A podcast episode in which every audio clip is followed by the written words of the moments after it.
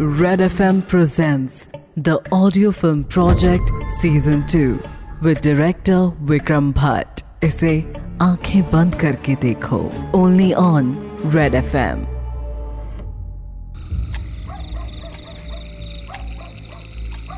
रात के करीब ढाई बजे थे। खामोशी हर तरफ़ फैली हुई थी। आदर्श इस वक्त अपने बेड पर लेटा हुआ खिड़की के बाहर देख रहा था। आज दिन भर में जो भी उसके साथ हुआ था, वो एक एक करके किसी फ़िल्म की तरह उसकी आँखों के सामने चल रहा था। रश्मि जा चुकी थी और इसका जिम्मेदार भी आदर्श खुद था। मगर वो उसे समझाता भी तो कैसे? क्योंकि रश्मि को तो ये तक भी नहीं पता था कि आदर्श का कोई बाप भी है। और वो भी एक ऐसा, जिसे लोग साइको सिंह के नाम से जानते हैं। मगर आदर्श अब बस निढाल सा अपने बिस्तर पे पड़ा था। जैसे उसकी हालत अब उसे पूरी तरह निगल चुकी थी। और देखते ही देखते आदर्श की पलके भारी होने लगी। थकान और मन में चल रहे उस उफान ने उसे नींद के एक कुएँ में धकेल दिया। दोपहर की गर्म धूप चेहरे पर पड़ने से आदर्श की नींद खुली। पिछली रात शराब ज़्यादा पी लेने की वजह से अब भी उसका सर काफ़ी भारी हो रहा था। उसने अपने मोबाइल फ़ोन को उठाकर देखा तो राज के कई मिस्ड कॉल्स की लाइन लगी हुई थी। देखकर उसने हड़बड़ी में राज को फ़ोन लगाया। फ़ोन उठाते ही आदर्श ने नींद भरी आवाज़ में कहा क्या क्या हुआ, सर? सब ठीक तो है ना? इस पर राज ने कहा, ठीक नहीं है, आदर्श। आज सुबह साइको सिंह ने हमको बुलावा भेजा था। कह रहा था कि कोई बहुत ज़रूरी बात करनी है। तुम सीधे मुझे अजमेर सेंट्रल जेल पर मिलो। आदर्श ना करने ही वाला था कि राज ने फ़ोन नीचे रख दिया। जो गुस्सा उसके मन में अपने बाप के लिए पल रहा था उसके साथ वो अब साइको सिंह की शक्ल भी नहीं देखना चाहता था। मगर इस किलर को पकड़ने के लिए जो भी बनता था, वो करे बिना आदर्श कैसे रह सकता था? कुछ ही घंटों में आदर्श और राज साइको सिंह के सेल के सामने खड़े थे। मगर एक अजीब बात थी। इस वक्त परेशानी के भाव सबसे ज़्यादा साइको सिंह के चेहरे पे थे। बस अपने सेल में यहाँ से वहाँ चल कदमी कर रहा था। आदर्श काफ़ी देर से उसके बोलने का इंतज़ार कर रहा था और चुप्पी को तोड़ते हुए उसने कहा, तुम बताओगे भी कि हम यहाँ क्यों आए हैं? इस पर साइको सिंह के कदम थम गए। वो सलाखों के करीब आया और आदर्श की आँखों में झांकते हुए बोला, तुम्हें लग रहा था ना कि मैं उस कातिल को सहारा दे रहा हूँ? मुझे आज उसकी एक चिट्ठी आई है, जिसमें उसने मुझसे फ़ोन पर बात करने की मांग की है। और आज तुम्हें पता चल जाएगा कि मैंने ऐसा कोई काम नहीं किया है, और ना ही उसका और मेरा कोई रिश्ता है। ये सुनकर आदर्श और राज थोड़ा सहम से गए।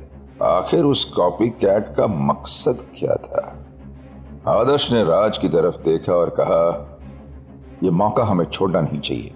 आईटी सेल की हेल्प से शायद उसके लोकेशन का पता चल जाए हमें। कुछ ही देर में सारी तैयारियाँ हो चुकी थी। एक कमरे में ट्रैकिंग डिवाइसेस से कनेक्टेड फ़ोन के सामने साइको सिंह बैठा था और दूसरे कमरे में बैठे आदर्श राज और बाकी लोग कांच की दीवार से ये सब होता देख रहे थे।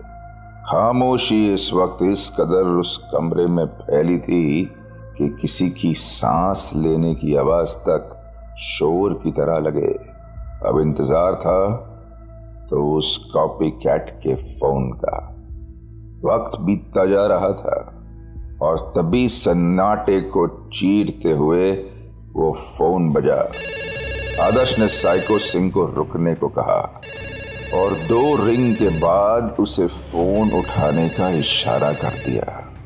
फ़ोन उठाते ही दूसरी तरफ़ से एक हँसी की आवाज़ सबसे पहले सुनाई दी। उस नकलची ने हँसी को दबाते हुए कहा, कैसे हैं गुरुजी? खैर, खुशी होंगे। आपकी विरासत जो आगे बढ़ाई है मैंने, ये सुनकर साइको सिंह भी अपने उसी तेवर में आ गया जो अब तक कहीं गुम था। उसने कहा, ना तो मैं किसी का गुरु हूँ और ना ही तेरे किसी भी काम से खुश हूँ। एक नौ सिखिए के हिसाब से ये काम कुछ भी नहीं। ये सुनकर वो कॉपी कैट कुछ देर के लिए खामोश हो गया। आदर्श और राज को लगा जैसे उन्होंने उसे खो दिया है। कि तभी एक भरे हुए गले के साथ आवाज़ आई, आप ऐसा नहीं कह सकते। आप वो गुरु द्रोण हैं जिसका मैं एक लव्य हूँ। मगर क्या है ना, आपका स्टाइल पुराना है। मैं कुछ नया लेके आया हूँ, बेहतर। इस पर साइको सिंह के चेहरे पर गुस्से का वार आ गया। उसने दांत पीसते हुए कहा, नकली है तू। तेरी तो पहचान भी मेरे नाम से है, और तू मुझसे बेहतर बन ही नहीं सकता। मेरे कुछ उसूल थे, उन लोगों को उनके अंजाम तक पहुँचाने का काम मेरे जिम्मे था। मगर तू तू ऐसा कुछ भी नहीं है। ये सुनकर लगा जैसे उस कॉपी कैट के दिल को काफ़ी ठेस पहुँच गई। उसने गुस्से और दुख के मिले जुले भाव में कहा अरे हटाओ तुम्हारा असूल। क्या असूल थे तुम्हारे? जो लोग बुरे हैं उन्हें ऊपर भेजने के। तुम भीड़ में निकलो तो हर आदमी ऐसा है, दो शक्लों वाला।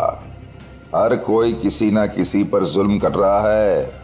सब पर इल्ज़ाम है मेरा, और मैं सबको खत्म कर दूँगा। मैंने तो आपके आशीर्वाद के लिए फ़ोन किया था।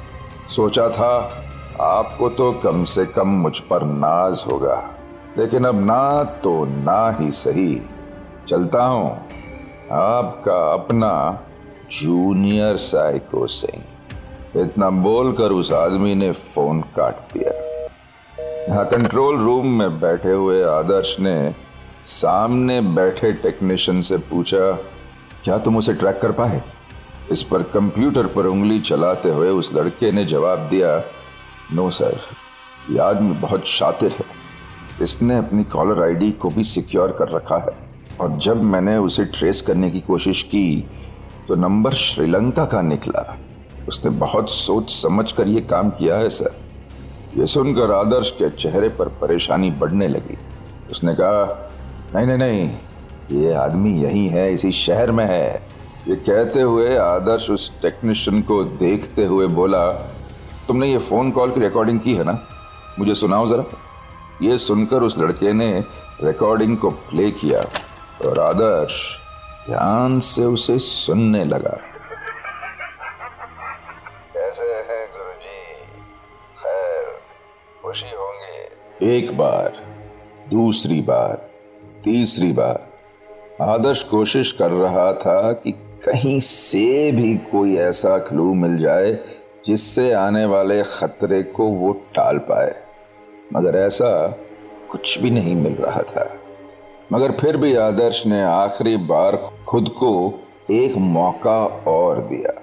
और खामोशी के बीच वो रिकॉर्डिंग एक बार फिर सुनने बैठ गया। हैं गुरुजी। तभी साइको सिंह और कॉपी कैट की आवाज़ के बीच उससे एक और आवाज़ सुनाई दी जो कि काफ़ी दूर से आ रही थी। ये आवाज़ ट्रेन के हॉर्न की थी। मगर क्या है ना? आदर्श ने एक बार फिर से सुनने की कोशिश की और उसका अंदाज़ा बिल्कुल सही निकला। उसके चेहरे के भाव अब बदल चुके थे। वो एक फुर्ती के साथ उठा और वहाँ खड़े पुलिस ऑफिसर्स को ऑर्डर देते हुए बोला स्टेशन के पास छानबीन करना शुरू कर दो। यह आदमी अपने काले कामों का अंजाम देने के लिए कोई सुनसान जगह में ही रहता होगा। कोई बंद पड़ा घर, कोई मिल, कोई भी ऐसी जगह जो आम काम में नहीं आती है। और जैसे ही कोई ऐसी जगह मिलती है, सीधे मुझे या फिर राज सर को फ़ोन करो।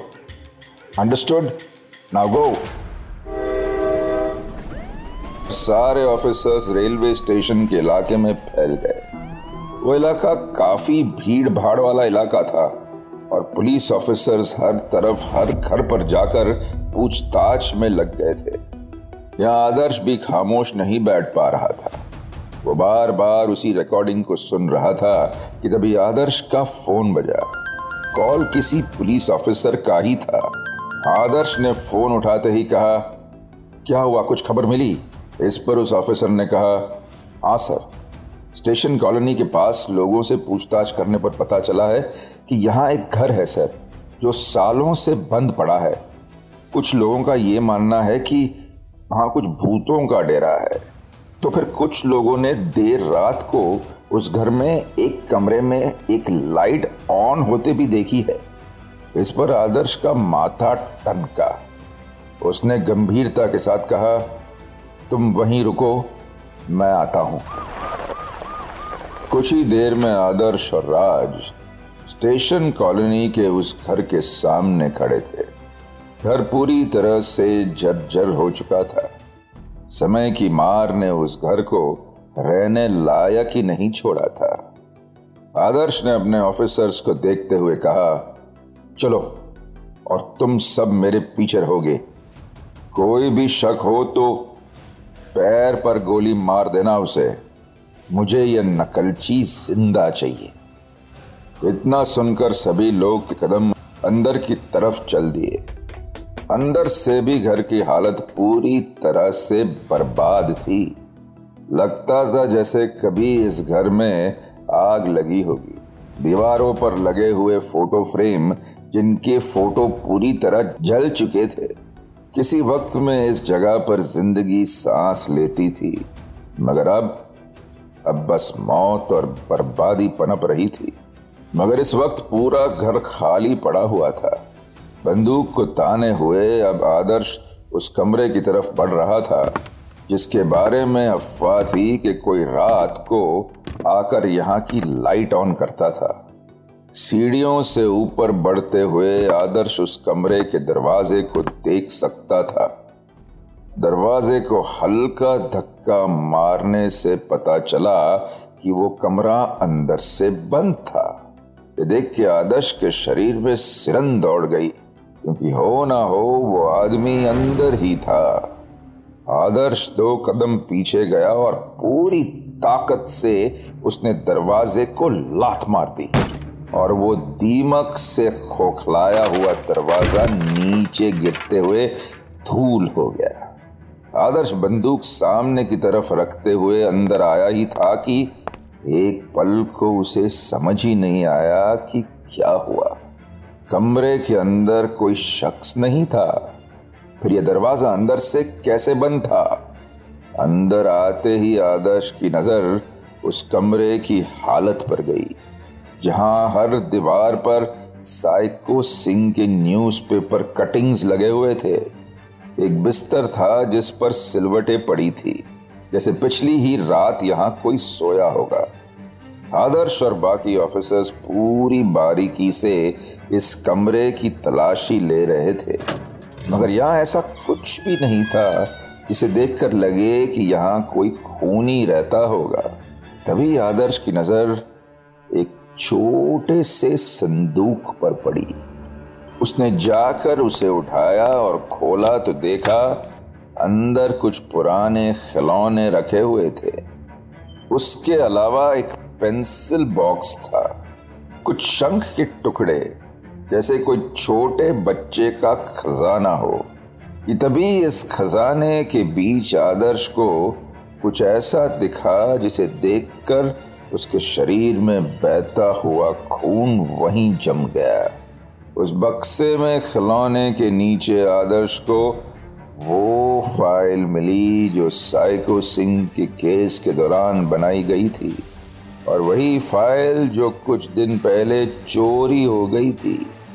इस बात से ये पक्का हो गया था कि आदर्श इस वक्त उसी हवा में सांस ले रहा था, जहाँ वो कॉपी कैट किलर सांस लेता होगा।